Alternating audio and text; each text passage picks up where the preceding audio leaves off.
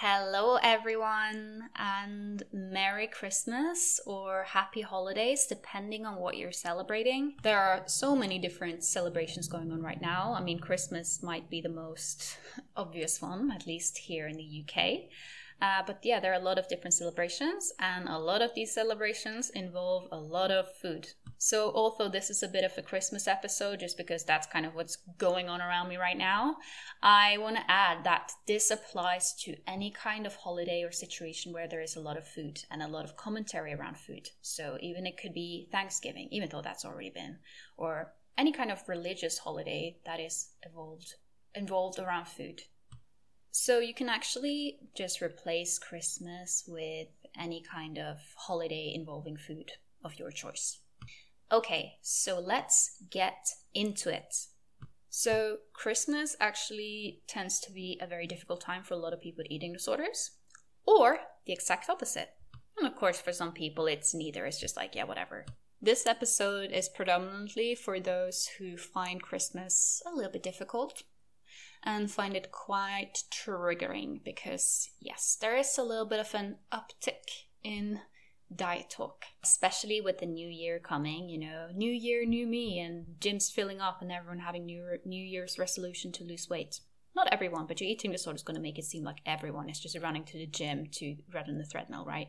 Eating disorder bias. Again, not saying that it's not a theme overall. Of course it is. Of course it is. But eating disorder will notice it more than people without eating disorders. Okay?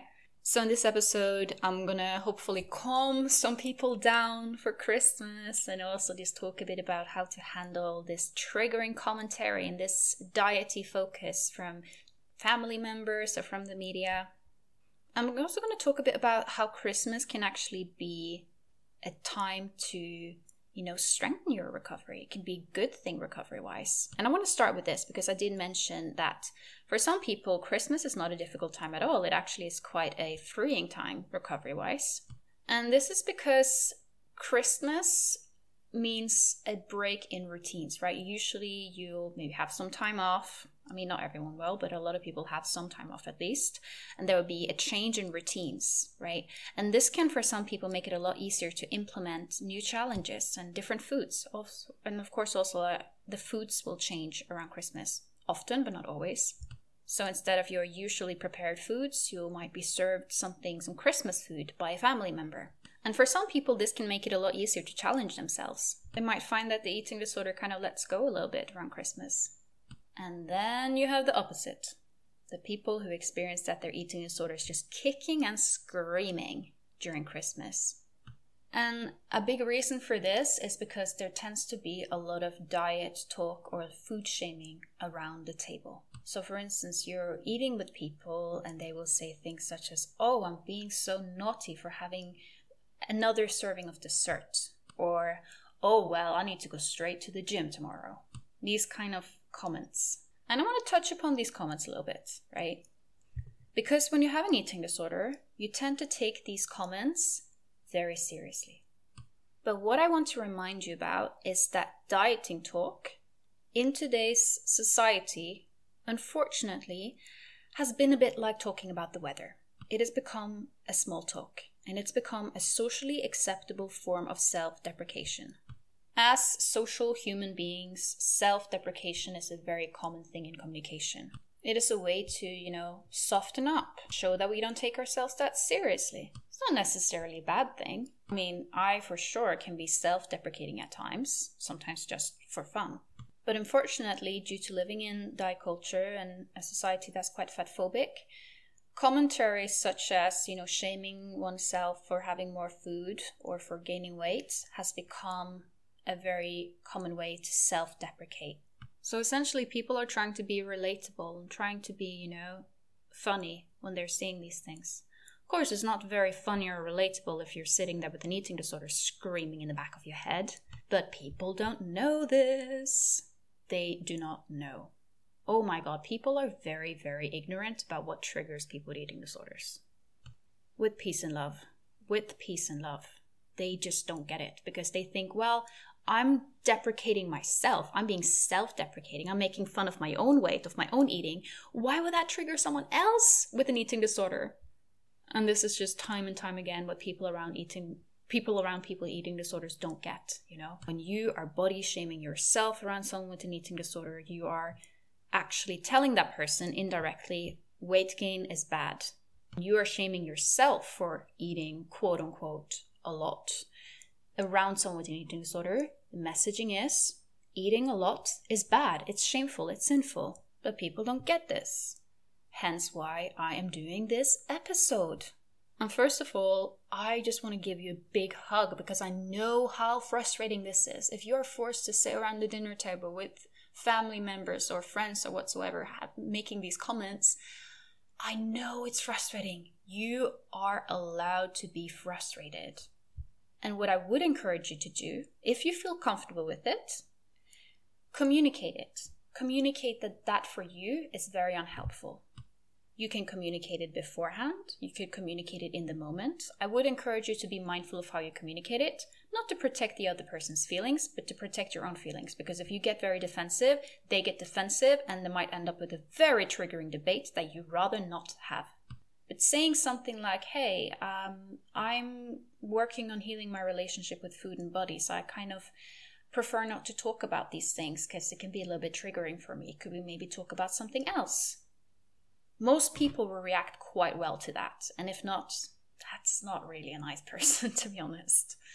Or you could say something like, Oh, when you are shaming yourself from for eating a lot, that reinforced my fear of eating more because it makes me see food as bad. Or, or when you are shaming yourself for your weight gain, it's the underlying message that I interpret because of my eating disorder is that weight gain is bad. And make sure to focus on, you know, saying that this is how you feel because of your issues rather than, you know, getting accusatory. Even though that can be quite tempting, like, oh my god, you're so fat phobic, right? But if you try to instead make it about yourself and your feelings, people might be a bit more gentle, right? Because if you take the more political approach, like that is fat phobic, you might end up in a debate, right? Uh, so making it about your feelings could be a helpful tool here. But of course, if you want to have conversations with your family about issues such as fat phobia and diet culture, that's wonderful. Go for it, right? But to protect yourself from harmful commentary, actually admitting that this is harmful for you can, you know, make people less likely to actually start making these comments. Because if they see it as some kind of intellectual debate, you know, it's just another political topic that we're going to discuss over the dinner table, people are not going to be so gentle, going to be quite offensive. And I also want to remind you that if these debates come up, whether that is about, you know, diet culture or some kind of political debate, you are allowed to disengage, right? You're not obligated to sit there and defend and you know, especially not if the topic is literally your right to exist. I am all for a good political debate, I love it, but if the political debate is should I be allowed to exist as, you know, a queer woman, right? I mean, if if if one person wants me not to exist, like how am I going to have a productive conversation about with that, right? So just be mindful of the people looking to learn and looking to actually challenge your own view or the people who are just debating for sport, right? And if someone is actually open to learning more, or if they just are so locked in their belief and that their belief actually prevents someone else from existing in peace, right? You can talk about diet culture all you want, but if someone is just like, screw fat people, they shouldn't exist, you know, like, are you going to get anywhere with them? Are you going to get anywhere with them? Probably not. And of course, this episode is not going to be about me sharing my best debate tricks, how to own people with facts and logic. I promise it's not going to be that. But hypothetically, if you were to do that, I would encourage asking questions rather than, you know, uh, just telling people what to think and believe, right? Ask people questions like, how come you think that? What kind of evidence do you have to support that claim, right? Oh, interesting. But, you know, don't be too dismissive. And I'm not saying this to protect the other person's feelings, I'm saying it to protect your own feelings because it will keep the temperature of the debate down and prevent it from getting triggering for you, okay? I'm not concerned about the other person's comfort here. I'm concerned about you. And I don't want someone else to go on a diet culture rampage around you. Okay, enough about debates because hopefully you'll be able to protect your peace and not end up in these debates in the first place. And if you do, if you feel you're at a point where actually staying and having that conversation can actually be very beneficial, can also help, you know, you know challenge people's views, great, do it. But you are also allowed to disengage, okay? You are allowed to disengage. That doesn't make you a bad activist or whatsoever, just because you don't want to sit there and talk with your fat phobic uncle about keto diet. Doesn't make you a bad person, okay? You're allowed to focus on self preservation. And now back to diet culture and diet talk. So, I want to talk a bit about, and I kind of touched upon this earlier, how diet culture has become just a socially acceptable form of small talk. And because it has become a socially acceptable form of small talk, a lot of people, especially with eating disorders, tend to put a lot of value on it, right? Because they're like, oh yeah, but everyone talks about losing weight. That means that it must be something very important. So I want to remind you that small talk doesn't necessarily mean importance. Think about another topic that people small talk about all the time, like the weather. People talk about the weather so much that you would think it was the only thing that mattered in the whole entire world. But the reason why they talk about it is because it's a very socially acceptable topic that everyone can kind of relate to and everyone can kind of engage in. And the same with diet culture. Unfortunately, because a lot of people are invested in diet culture, it becomes this very socially acceptable small talk topic. You know, it becomes almost like this bonding thing especially in groups of women. Of course, all genders, but if you see a group of women, it can become even stronger. Just because this has almost been socialized to be the glue that holds women together, right? Hating your body. What are you going to bond about if you don't hate your body and you're not shaming yourself? And, you know, what, what are you going to bond about, right? Honestly, bonding about talking each other down to each other, it's just so sad right? It's so sad that that's become a way of bonding. And I personally refuse to engage with it. I step out. I'm not going to sit there and shame myself for having a muffin just because other people around me are doing it. Absolutely not. In those conversations right now, because of the space I'm in in recovery, if I have a conversation where a lot of people are like shaming themselves for eating, I tend to say, Oh, I actually think it was quite enjoyable. You know, like I, will, I just won't engage. And I often it will catch people a little bit off guard but sometimes it seems almost like there is a bit of a relief, like, oh, thank God. you know, you don't have to engage in every social script that is around you. You know, you are also allowed to investigate does this specific social script help me or harm me? Just because diet culture is the typical small talk topic doesn't mean that you need to engage in it. I engage in weather talk because it doesn't really harm me, but I'm also very much aware that not everyone is dreaming about becoming a meteorologist. Because I think for a lot of people with eating disorders, because there is so much diet small talk, they think, oh, well, that means that everyone would want an eating disorder. And sometimes the jokes even get so bad that it can kind of imply that someone do want an eating disorder. You know, like some people say, oh, I wish I was a little bit anorexic too. oh, gosh. Oh my god, I don't even know where to begin with that comment, huh? But I want to remind you that despite all of this diet culture talk implying otherwise, having an eating disorder is not a desirable thing. The vast majority of people would not want an eating disorder if they knew what it was about. If they knew the pain, how it robs you from joy, for health, they wouldn't want it. They wouldn't want to trade their relationship with food and body with yours if you're someone with an eating disorder. They might think they would because, oh, willpower, blah, blah, blah. but that's because they don't understand the topic. In other words, most people, if they fully know what an eating disorder is about, don't want it. In the same way that, I mean, I really like when the weather is nice outside, but I don't stop living if it's not nice weather outside just because I small talk a lot about the weather doesn't mean that that's the most important thing in life for me, nor does it mean that I want to per- pursue a career uh, being a weather forecaster. But if you were someone obsessed with the weather, you might think, oh, everyone is so interested in this. Everyone want my job. you know? I know that was a very silly example, but I hope it at least made a little bit of sense. And if not, just ignore it. The reason why I put so much emphasis in this episode about, you know, labeling diet culture talk more as small talk in a socially acceptable way to self deprecate and connect is because it kind of teaches you to see the talk for what it is, which is meaningless. And when you know it's meaningless, it gets easier for you to just whoop, tune out. Think of it as an annoying mosquito summing in the background. You know, you don't need to engage with it, it's just there. But also, you are allowed to leave. And also, I would encourage you, if you feel comfortable with it, or even if you feel just a little bit discomfort with it, you can do it. You can do it. You can do uncomfortable things, right? Set boundaries. And I know boundaries is such a buzzword that everyone just throws out, but it's so important. And a key thing about boundaries, and this is something I feel a lot of people forget, a boundary is not necessarily just about saying, This is my boundary, it's setting the boundary, right?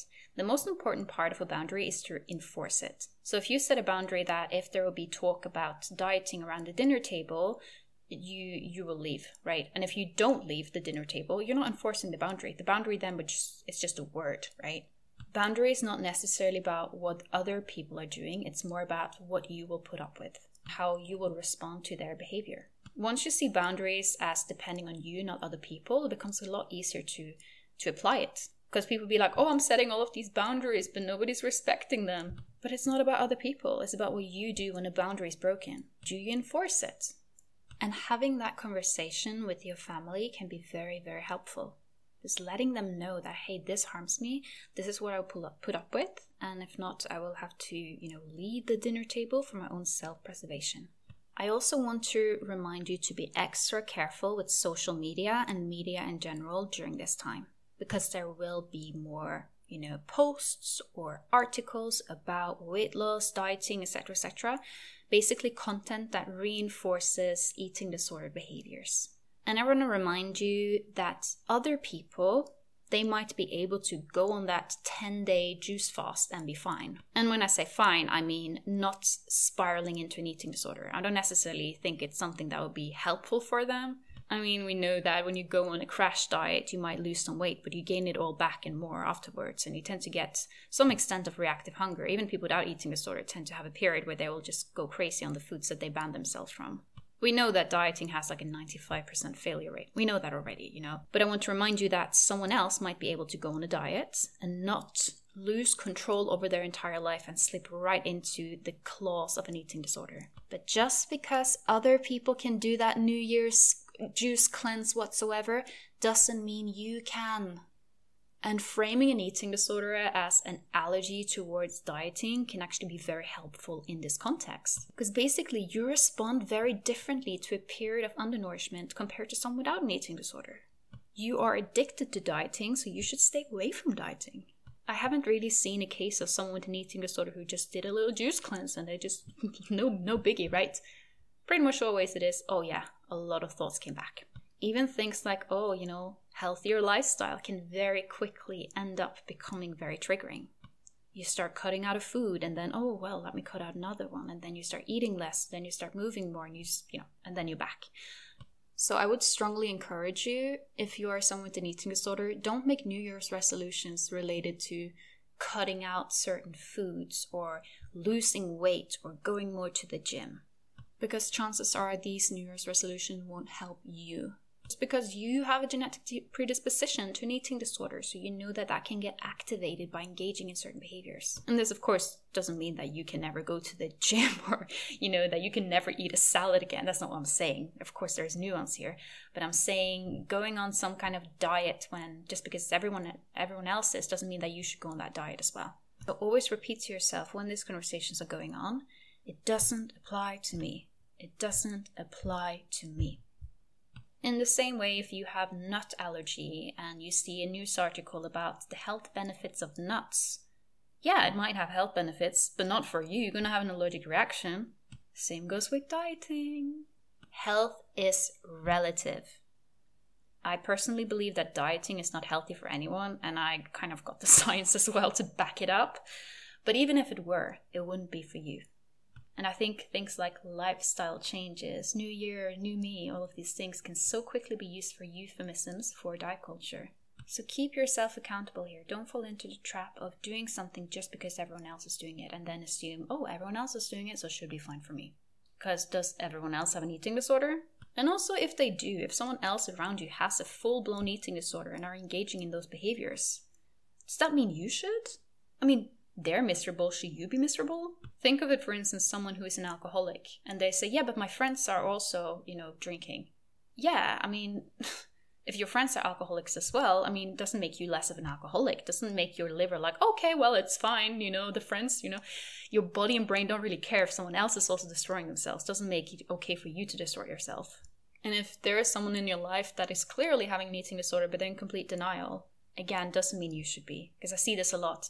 Oh, but this and that person is always, you know, clean eating, this and that, you know, goes to the gym four hours a day. You know, it, it doesn't affect you it does not affect you.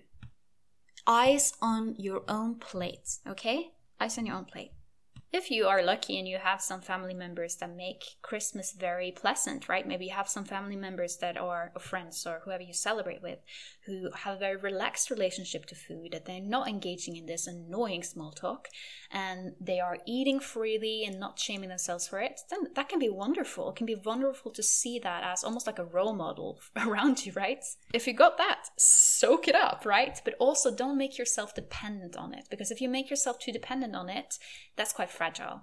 So imagine if you have that aunt that is never dieting and always very, you know, body positive and, you know, always very relaxed around food, but that aunt suddenly decides that this Christmas she's going to do the keto diet, you know, is your entire recovery just going to fall apart if you depended too much on her, right? So don't depend too much on other people.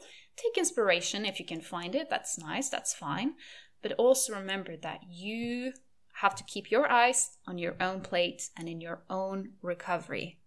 You know, sometimes I think that even though my eating disorder was absolutely miserable and I'm so glad I'm over it, it did give me the a benefit and that benefit is that i now know that i will never engage with diet culture again right because i see so many people without eating disorders are engaging with diet culture and i just know that is not for me what a relief, right? And I'm thinking if I never had an eating disorder, would I be one of those people who would go on a bit of a crash diet and all of these things? Would I be someone who were engaging with diet culture maybe for the rest of my life? I mean, chances are I would. A lot of people go on diets. So try and think of it this way. The eating disorder was the kind of like taking the red pill, right? A very hard pill to swallow, pun intended. but also, you've learned your lesson now, okay? You've learned the lesson that diet culture sucks. You don't need to repeat the eating disorder for years and years and years. Of course, I know that's a very simplified way of speaking, but don't feel like, oh yeah, my eating disorder taught me something, so I'll keep it for the rest of my life. No. Learn to identify when you have learned your lesson and when it's time to let go and move forward. If you've been thinking about doing like a social media break, this might be a very good time to do so, especially when it's more towards early January where there's a lot of dieting talk. I mean, depending on what kind of people you follow on social media. And this could also be a good time to actually do a little New Year's cleanse of your social media, right? Look at the people you follow and ask yourself, does this person actually help my recovery? Not saying that everyone you follow should be recovery oriented, right? You might follow a puppy account, has nothing to do with recovery, but that is in itself very helpful because it gives you distraction. But look at the people you follow and think, is this person helpful or harmful to my own well being? And then you can unfollow, or if it's someone you feel weird about unfollowing, you could mute them, right? They won't know if you mute them. And also with social media, be aware that the more time you spend engaging with a specific type of content, the more you'll get of it. It's a little bit like law of attraction algorithm edition. so if you spend a long time looking at this video about dieting, even if you're doing it being angry, like, oh my god, screw diet culture, look at this silly video and sending it to your friends, look at this, your algorithm still registers you want more of it, right? So just disengage. Again, think of it as an annoying mosquito. Gone. And you can also click mute and that you want less of a specific type of content, at least on Instagram. Another thing that I would recommend is to have some form of distraction behavior. Uh, this could be good, for instance, if you have strong urges to engage in compulsory exercise in response to eating. Have some kind of activity that is not actually like a physical activity, so it's not exercise. Some kind of activity that can keep you occupied. For instance, in Christmas time, a lot of people do crafty things, right? They make Christmas decorations or they do Christmas baking or painting or I don't know, could be anything really, sewing, drawing, whatsoever. Something that keeps your hands and brain busy, but not necessarily moving your body.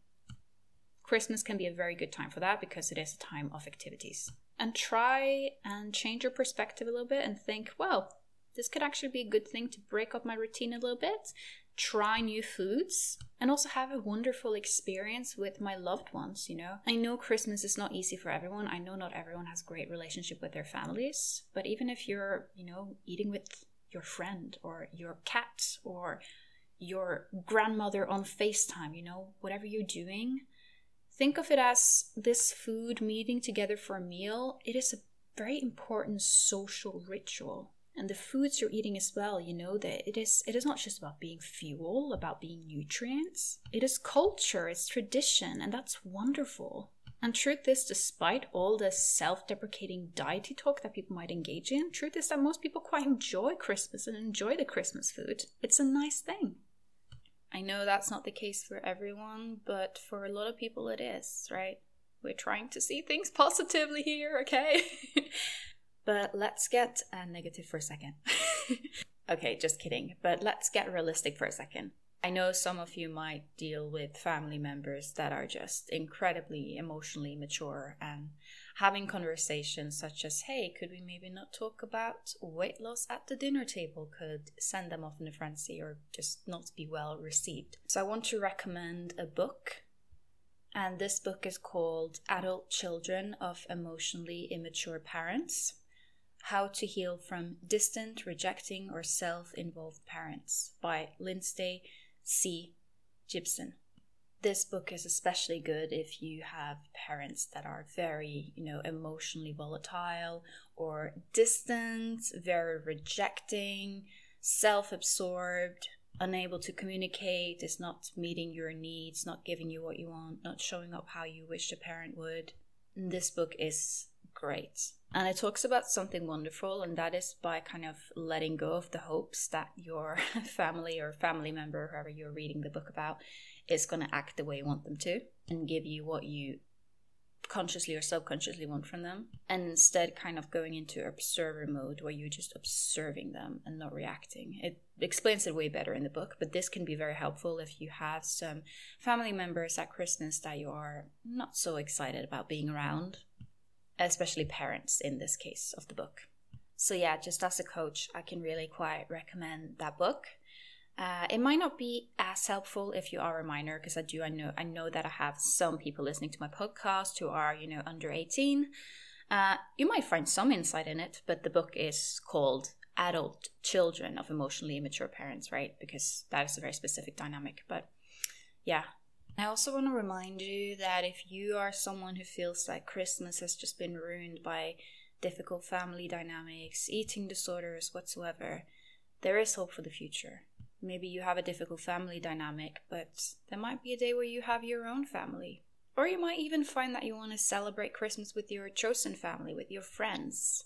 So it's never too late to reclaim Christmas or whatever holiday it is that you have a difficult relationship with. But also, if it's just kind of ruined for you and you just don't like it because of the bad memories, that's okay as well. Because I think there is a lot of pressure on loving Christmas, and that's just not the case for everyone. And that's okay. You don't have to love Christmas. For some people, it's more about getting through it, and that's okay. Maybe one day you'll come to a point where you love it, or maybe you never will. But that's okay as well. It's okay. So let go of the pressure of this having to be this happy season. Sometimes it's just a season, right? But I think one of my favorite approaches to when you're going through a difficult time is to think what are some very small steps I can make to make myself a little bit more comfortable or make things a little bit more pleasurable right now.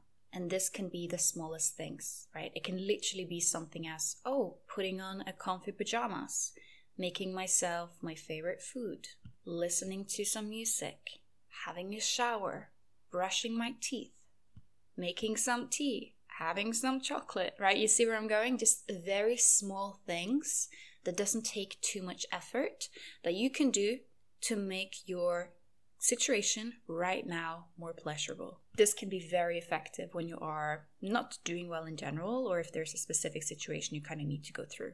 Because if you add up a lot of these small things, it kind of becomes a big thing. Will it take away all your problems? No, but it will make you feel more comfortable whilst you have the problems. And now let's get into a listener question. And this will be a paraphrase because I basically do these Instagram stories where I open up the ask box for podcast questions. But now I can't find that story in my archive. But I remember this question because I thought it was a very sad question. Uh, very important question, but it's sad uh, because it's something I see quite a lot. And the question went something like What do you do when you've been sick for quite a period of time and other people just kind of seem to have accepted it kind of just you know given up on you and just accepted that you're sick you know. And this is a question that i think almost would deserve its own episode but i'll try and answer it quickly now because i have so many scheduled episode topics ready and i think i wanted to answer it right now especially because some people might go home to family members who does this for christmas right? Family members who don't even expect them to challenge themselves at Christmas, family members who buy your safe foods for Christmas to make you comfortable with, and you actually had an idea in your head to try and challenge yourself, right? This I hear quite a lot. And I think very often people think, people who don't have eating disorder think that this is helpful, right? Because, you know, you are, you don't want to make the person with an eating disorder uncomfortable by offering them food or by pushing their recovery. You just want to keep the peace. But the way the eating disorder interprets this is okay, I now have the green light to stay. So, whilst in the earlier phases of your eating disorder, you might have experienced that there will be pushback from other people, right? They will try to encourage you to recover, they try to challenge you, blah, blah, blah. And that can be frustrating, but it can also be helpful in some ways. But chances are, when people did try to do that, you probably responded not so well. You probably responded by, you know, not wanting to do it. And then this is just human behavior. Eventually, what's happening is that people give up. People stop trying because they try to encourage you to have that dessert or do that, skip that workout for so long, and you just never do it. So then they just start accepting it. And I think in, we need to kind of give people a little bit of a break. You know, people who support someone with eating disorder, give them a little bit of a break because if they weren't doing this, if they just kept pushing and pushing and pushing and just kept trying, then that might burn them out quite significantly. I'm not saying it's great that they kind of just give up, but I'm saying it's very understandable. And it's not necessarily with bad intentions. It could be an act of self-preservation for from them for themselves. Kind of in the same way that the book I mentioned, Adult Children of Emotionally Immature Parents, uh, it's the same thing where it basically kind of encourages you to stop trying to change someone. And I think this is the approach that a lot of people take. They just stop trying to change you, stop trying to fix you, heal you. But of course, this can just feels like, okay, well, they have accepted my eating disorder. This is who I am, so I can't recover now. But I want to remind you that you are recovering for you. And just because someone seemed to have given up on you doesn't mean that you need to give up on yourself. Because let's face it, if you were to stay sick and not pursue recovery because other people around you have accepted it, then you are the one who's going to suffer the consequences, not them. You are the one who will have to spend the rest of your life sick and stuck.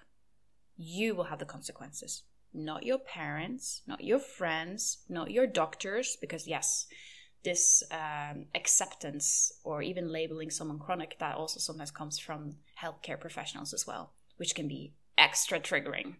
And we see this in other situations as well. For instance, uh, when someone is a drug user, uh, then there are certain programs where they offer clean needles because it's like, yeah, we know that you're going to do drugs anyway, so you rather you use clean needles when you're doing that. That doesn't mean that they shouldn't recover from their drug addiction. Absolutely not.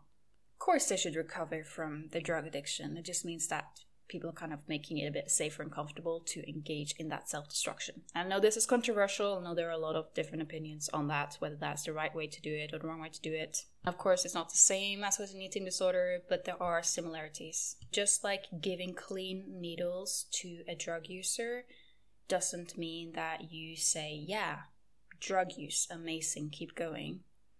In the same way, that is not what it means. The same goes with eating disorders.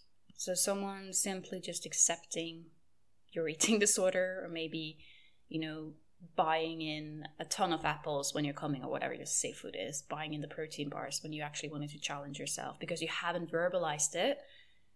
It's it's kind of it's very human.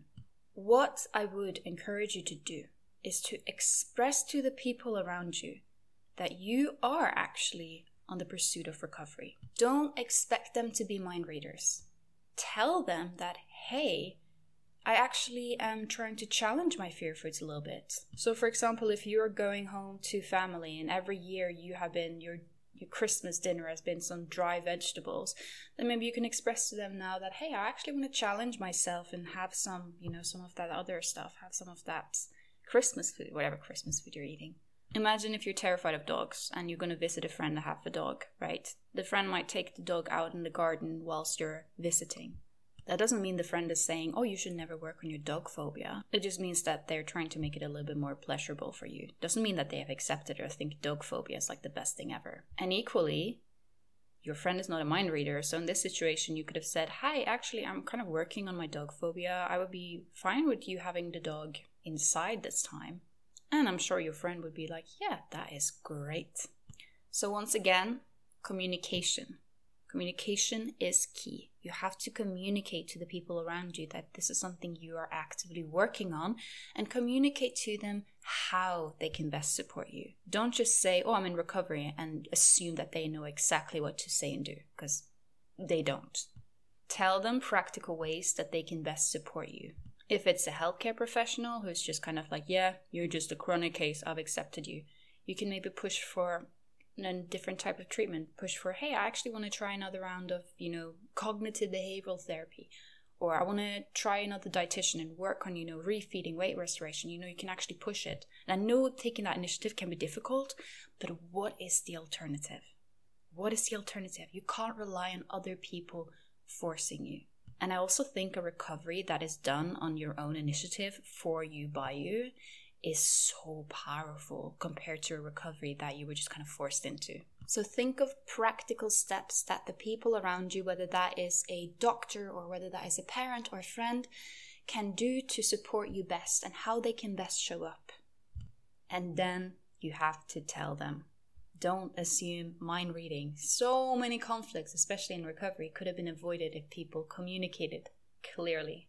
And if someone, even with this communication and messaging, is still just very passive and just don't seem to believe you when you say you're going to recover, then, I mean, prove them wrong. But you got to prove them wrong with action. Then they come along. You can't prove them wrong with words. They need to see action it's great if people just immediately believe you if you're going to say you you will recover, but it is also understandable if people might not suddenly believe it. And it's not necessarily that they're trying to be unsupportive, sometimes it's just that they're trying to protect themselves by not getting their hopes up. If you've been around someone with an addiction for alcohol or drugs, you probably experienced the same thing. You know, someone saying that they'll get sober, get clean, and then it just never happens. You eventually just start distancing yourself from it. You don't want to get your hopes up to protect yourself. You don't, you know, it, it's not about being unsupportive. And if you actually saw that they took action and stayed consistent with their recovery, then you would be the biggest supporter. But the truth is, this very often don't happen, and sometimes people lose their patience and hopes and faith, and that can be very discouraging. But try and maybe think: Is there a way to use this as a motivation instead of discouragement. For me personally, when I went through my own recovery, people not believing that I could recover was actually a massive recovery motivation for me. I was just like, screw this. I don't want to be known as, you know, the chronically anorexic girl. That was just not an identity I was looking to inhabit. I hope that was helpful and it might be a topic that I will talk more about in the future. And for now, I'm wishing you all a very lovely holiday. And if you're not having a lovely holiday, just have a holiday, have a manageable holiday. That's okay as well. And I will see you guys next week.